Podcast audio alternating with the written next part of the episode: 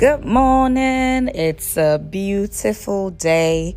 Welcome to another edition of Take 5 with the Word. I am Timilei Adeyokunu. Is it me or the older we get, the more our peace is threatened? There's just always something to worry about.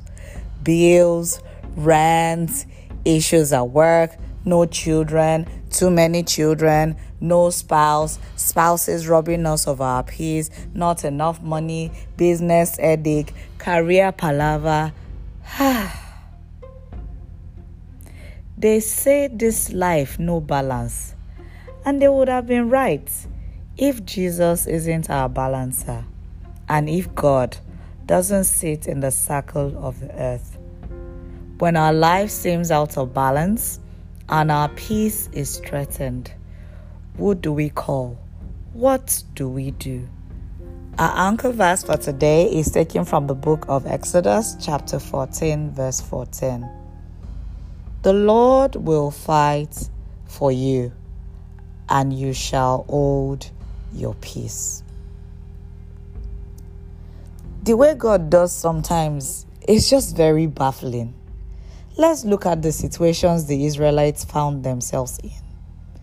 They had a strong army chasing aggressively after them and no place to run. At least it would have been better if they had a free road to, road to run for their lives.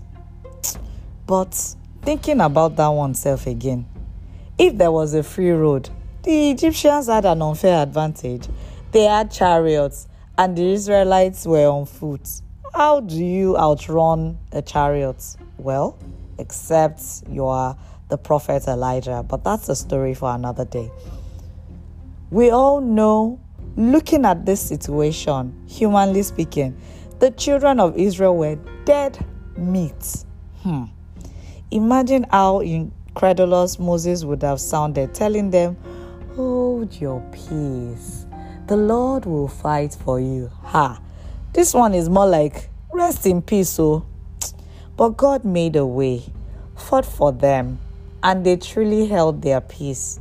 Afterwards, though, I don't know what situation you have looked at, and from every analysis that you've done, there seems to be no way out. The past, bleak, present, dark, future, very unsure. Take solace in knowing that the same God who parted the Red Sea, drowned pursuing enemies, and saved the Israelites is your God. Hmm. You just need to be still so you can hear what He's saying to you. And then watch Him put on a big show just for you. Hmm. Moving obstacles out of the way, parting a seeming Red Sea, solving a difficult situation, restoring your home, sorting that financial issue, working on your children, fighting every battle, sin and unseen. Allow God in and stop trying to do this alone. It will fight for you and your peace will be restored. Let us pray. Dear God, thank you for your word. I realize my strength is limited and my wisdom incomparable to yours. I bring this issue or issues before you. List them. And I ask for your help.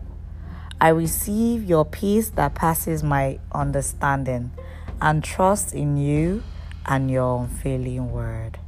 In Jesus' name we've prayed. Amen. We'll just have to hold our peace and watch God move on our behalf. Until we meet again on another edition of Take 5 with the Word, I remain Timilei Adeyokuno.